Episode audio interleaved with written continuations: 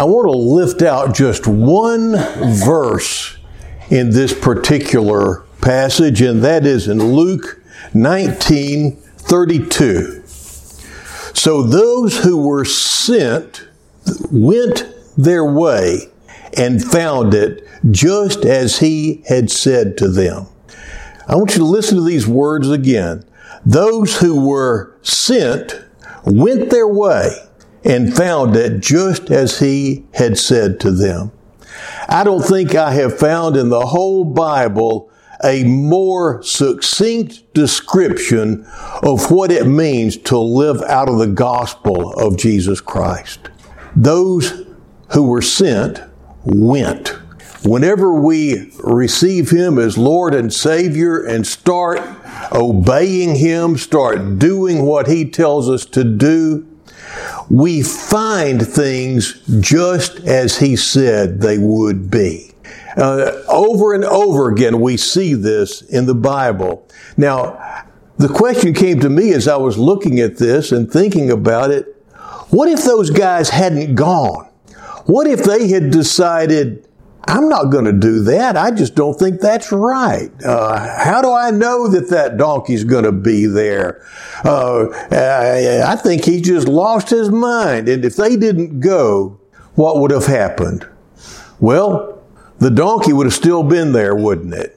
And Jesus would have sent others, and things would have happened just as they were supposed to. It's just that two others would have been blessed with discovering that whenever you do what Jesus tells you to do, things wind up happening the way He says they're going to happen.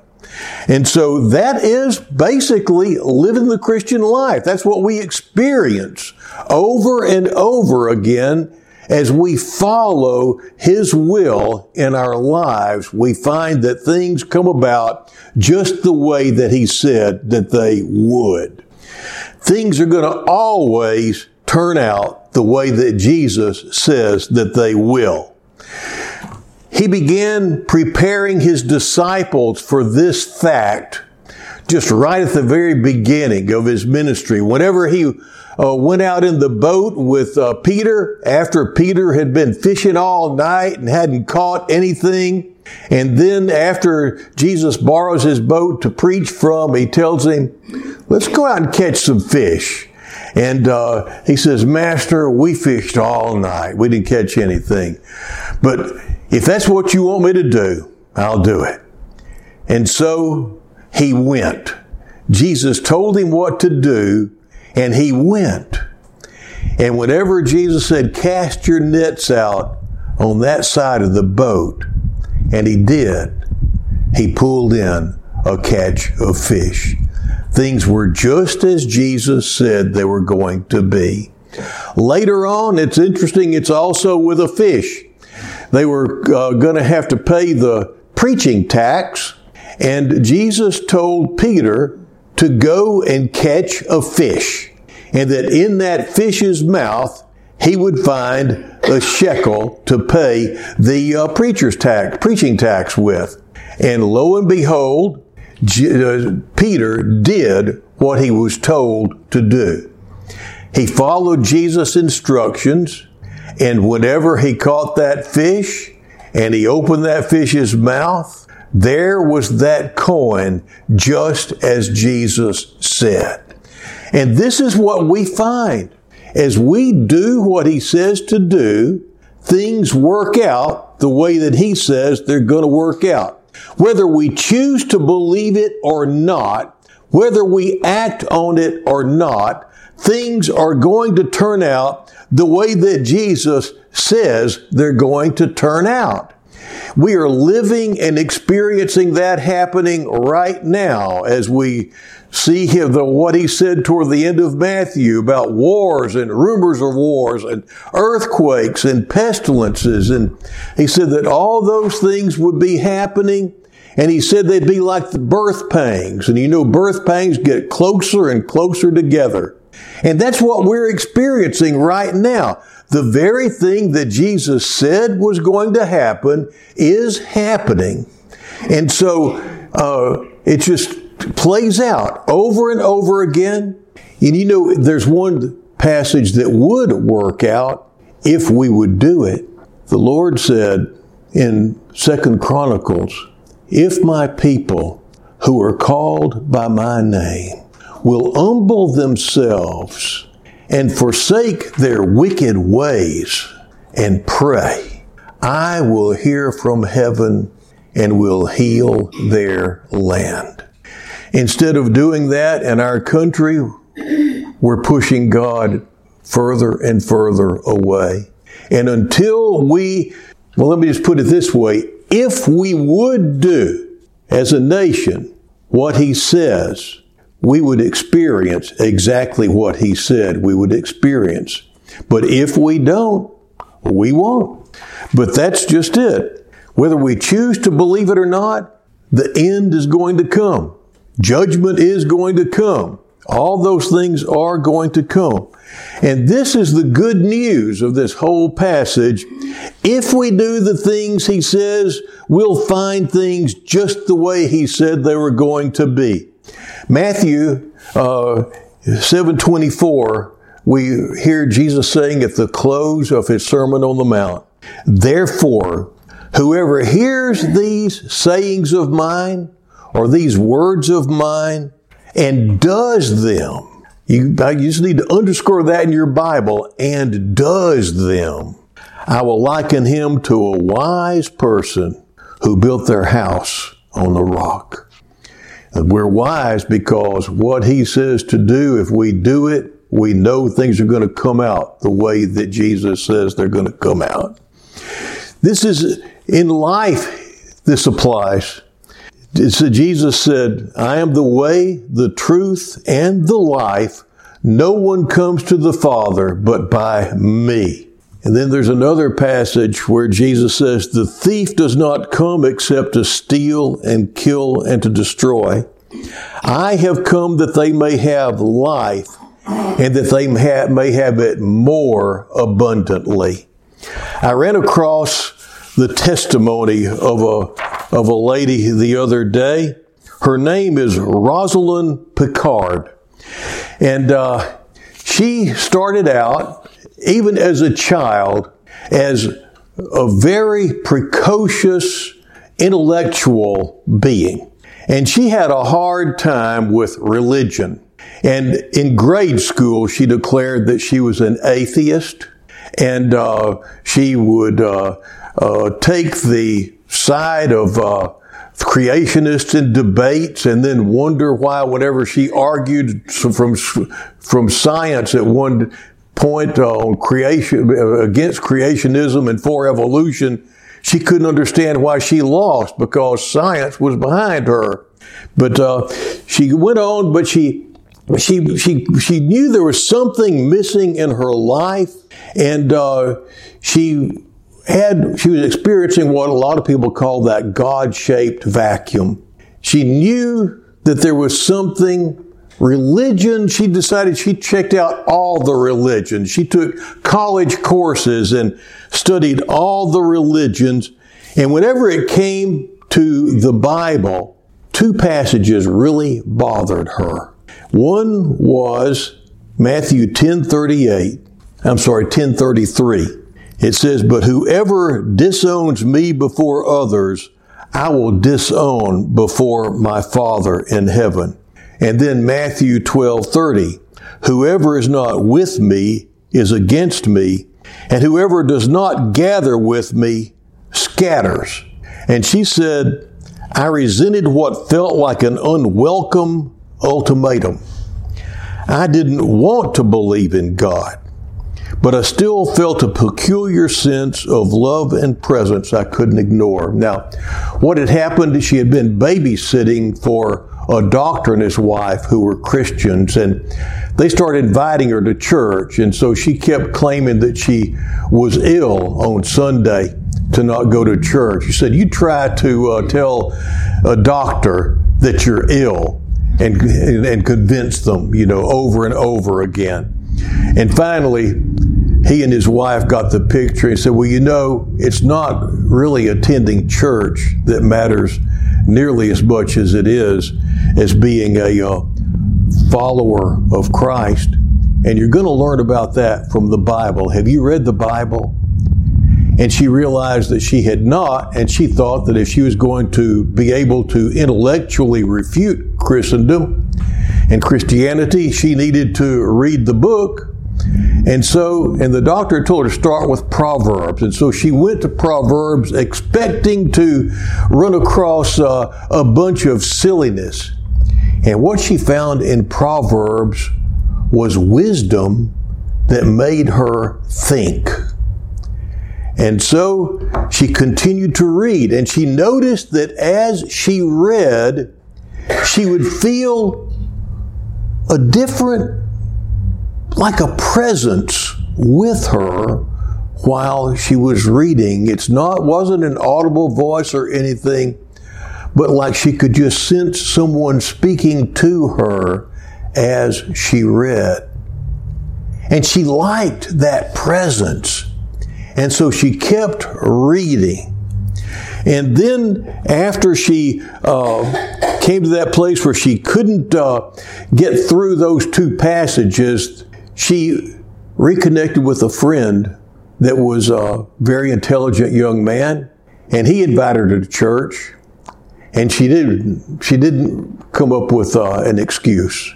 She went. And when she was sitting in church, the preacher was saying some stuff that caused her to really have some different questions that she had before. And she said she started, she started, she raised her hand because she wanted to ask questions. And then she looked around and everybody else was sitting quietly. So she realized, and her friend told her, no, you just sit there and be still. And she was asking him in the service, so how do I get answers if I don't ask questions, you know? And so she discovered Sunday school and the teachers would let her ask questions in Sunday school, and she began to uh, get answers. Uh, and so then she said that one Sunday the pastor talked about the difference between believing there is a God and following God. And she said, I knew Jesus claimed to be the way to God, but I'd been trying to avoid anything Jesus related, I couldn't help hearing his name without the word freak attached. But the pastor got my attention when he asked, Who is Lord of your life? He discussed what happens when you, a human being, put yourself on that throne. And she said, I was intrigued. I was the captain of my ship. But was it possible that God would actually be willing to lead me? From there, I came to a deeper understanding of what it meant to have a relationship with God through faith in Jesus. It seemed silly to pray about this. After all, I still had doubts about God's existence. And this is where her testimony really gripped me because I was in the same boat and she came to the same conclusion. I'm just going to try it and see if it works. And this is just it. His word does not come back void. And so she said, I still had doubts about God's existence, but in the spirit of Pascal's wager, I decided to run an experiment, believing I had much to gain but very little to lose. That's exactly the point that I came to. So I'm just going to try this stuff, and if it works, great. If not, I'll know this is a dog eat dog world, and I know what to do to be top dog. After praying, Jesus Christ, I ask you to be Lord of my life. She says this My world changed dramatically as if a flat black and white existence suddenly turned full color and three dimensional. But I lost nothing of my urge to seek new knowledge. In fact, I felt emboldened to ask even tougher questions about how the world works. I felt joy and freedom, but also a heightened sense of responsibility and challenge. Have you ever tried to assemble something mechanical and it only kind of works. Maybe the wheels spin, but not smoothly. Then you realize you are missing a piece. When you finally put it together correctly, it works beautifully. This is how it felt when I handed my life over to God. I thought it had worked fine before, but after it was, quote, fixed, unquote, it worked exponentially better. Remember, Jesus said, I came that they might have life and have it abundantly. Whenever you ask him into your life, the way that she describes it, that's such a good way to describe it, isn't it? All of a sudden, it's the same world, but it just looks different. It's three dimensional instead of flat. It's in color instead of black and white. There's that big a difference. I was talking to someone yesterday who has just recently started really trying to live for the Lord. And this person is running across the same people that she's always been hanging around. And all of a sudden she realizes they're not nice people. And all of a sudden, she didn't see this before. She's seeing, I need to look out for this person and I need to be careful. I don't want to be judgmental, but there's something wrong here.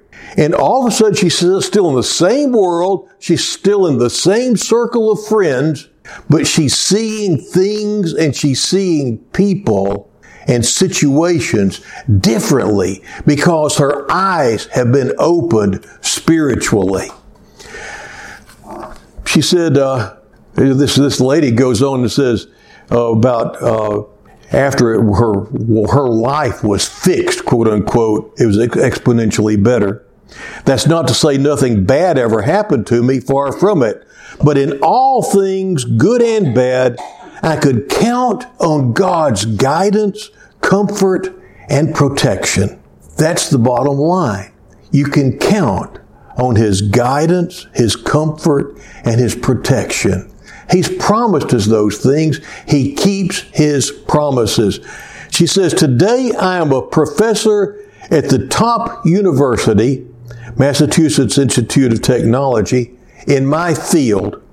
I have incredible colleagues who have helped translate my lab research into difference making products, including a smartwatch that helps caregivers save the lives of people with epilepsy. I work closely with people whose lives are filled with medical struggles, people whose children are not healthy. I do not have adequate answers to explain all their suffering, but I know there's a God of unfathomable greatness and love who freely enters into relationship with all who confess their sins and call upon his name. I once thought I was too smart to believe in God. Now I know I was an arrogant fool who snubbed the greatest mind in the cosmos, the author of all science, mathematics, art, and everything else there is to know. Today I walk humbly, having received the most undeserved grace. I walk with joy alongside the most amazing companion anyone could ask for, filled with desire to keep learning and exploring. He didn't turn her into a different person. He helped her to be the real her. Well, that's what happens. He, she discovered his words were true. He is the way, the truth, the life. She discovered that no one comes to the Father but by Him. And she discovered that there was a much more abundant life than she could ever imagine in her little intellectual cocoon.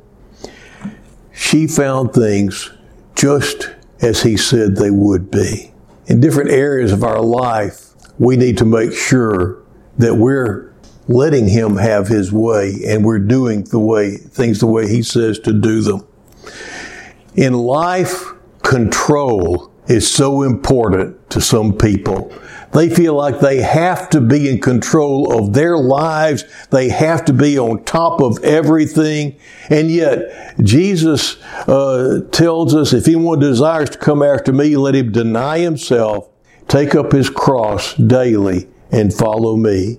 Whoever desires to save his life will lose it, but whoever loses his life for my sake will save it.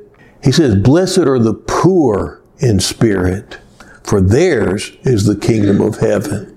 And he says, Come to me, all you who labor and are heavy laden, and I will give you rest. Take my yoke upon you and learn from me, for I am gentle and lowly in heart. And I love this. This is a promise. And you will find rest for your souls. But we've got to let go and let God. We can't stay. And this woman that uh, who's uh, uh, the professor at MIT, she discovered that she couldn't continue to be the captain of her ship. She had to control, turn control over to someone else. It's hard to do. Bruce Larson tells how he helped struggling people surrender their lives to Christ back when he was still in business. He said, For many years I worked in New York City and I counseled at my office any number of people who were answering with this yes and no decision, talking about whether to receive Jesus as Lord and Savior or not. Often I would suggest they walk with me from my office uh, down to the RCA building on Fifth Avenue. In the entrance of that building is a gigantic statue of Atlas, a beautifully proportioned man who, with all his muscles straining, is holding the world upon his shoulders. There he is, the most powerfully built man in the world, and he can barely stand up under the burden. Some of y'all are living like that even today. Now that's one way to live I would point out to my companion, trying to carry the world on your shoulders, but now come across the street with me. On the other side of Fifth Avenue is St. Patrick's Cathedral, and there behind the high altar is a little shrine of the boy Jesus, perhaps eight or nine years old. And with no effort, he is holding the world in one hand. My point was illustrated graphically. We have a choice. We can carry the world on our shoulders, or we can say, I give up, Lord. Here's my life. I give you my world, the whole world. Another area where we have so much trouble is forgiveness. And yet Jesus said, For if you forgive men their trespasses, your heavenly Father will also forgive you. But if you do not forgive men their trespasses, neither will your Father forgive your trespasses. I uh, read last night about a French uh, revolutionary general who was about to die, and his uh, priest said, My son, have you forgiven all your enemies? And he looked shocked. He said, I've killed all my enemies. Now the thing is, he had no enemies left, but it still didn't say he he didn't say he forgave them. Now, I must say, there have been some people in life in my past that have been my enemies. They've been out to hurt me. They have hurt people that I have loved deeply.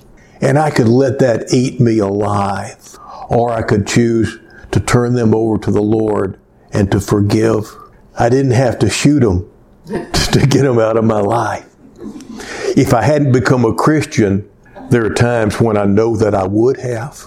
That that's all that kept me from doing that because they did such bad things.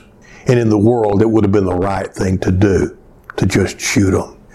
But because I'm a Christian, I knew I had to forgive. And I must say, not carrying that load, not carrying that bitterness, having that burden be gone is so much better.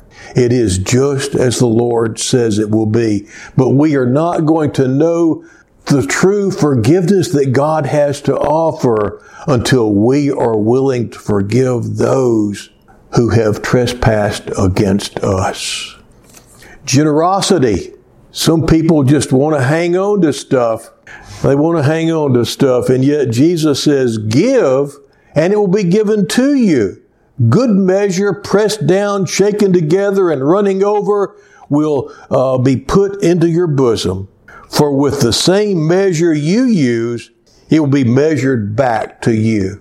J.L. Kraft, head of the Kraft Cheese Corporation, who had given approximately 25% of his enormous income to Christian causes for many years, said, the only investment I ever made which has paid consistently increasing dividends is the money I have given to the Lord.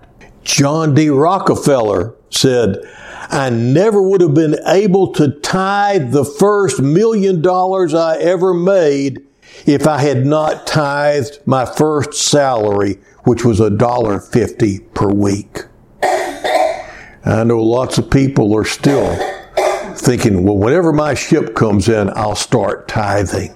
And yet this is one of those things where the Lord says, prove me if you bring the tithe into the storehouse, won't I open up the windows of heaven to you? Whenever you're generous, you discover it's just as he said, you can't outgive God.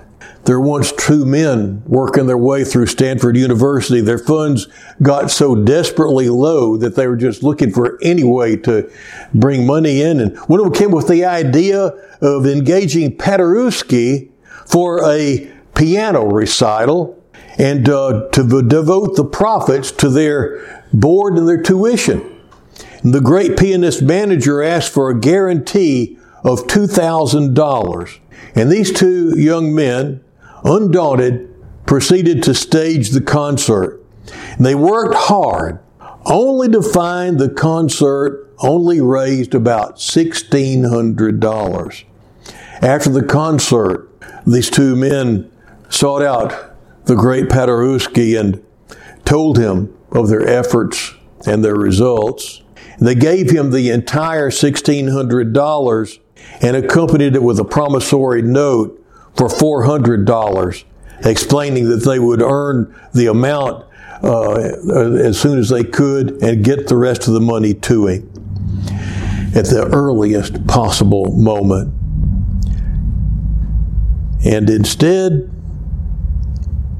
Paderewski looked at the note, he looked at the money, and he looked at them, and he said, No. And then he tore that note to shreds. He returned the money to them, and he said, Now take out of this $1,600 all of your expenses and keep uh, for each of you 10% of the balance for your work, and let me have the rest. Now, the years rolled by, years of fortune and destiny.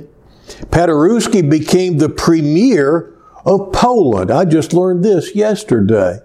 I only knew of him as being a, a very benevolent, great pianist, but he became the premier of Poland. The devastating war came, and Paderewski was striving with might and main to feed the starving thousands in his beloved Poland. There was uh, only one man in the world who could help Paderewski and his people. Thousands of tons of food began to come into Poland for distribution after they, he approached this person. After the starving were fed, Paderewski journeyed to Paris to thank Herbert Hoover for the relief that had been sent. That's all right, Mr. Paderewski, uh, was Hoover's reply. Besides, you don't remember it, but you helped me once when I was a student at college and in a hole. Give, and it'll be given to you. Good measure, pressed down and running over. It will be given to your bosom. In all these things, Jesus proves himself to us over and over again. And because of that, we know that what he says about death is true. In my Father's house are many mansions. If it were not so, I would have told you. I go to prepare a place for you. And if I go and prepare a place for you, I will come again and receive you to myself, that where I am, you may be also. Those he sent went, and they discovered things were just as he said they would be. If you have been entrusting your yesterdays to Jesus, you have experienced things being the way he said they're going to be. And because of that, you know you can entrust your tomorrows and your eternity into his hands as well. In the name of the Father, the Son, and the Holy Spirit. Amen.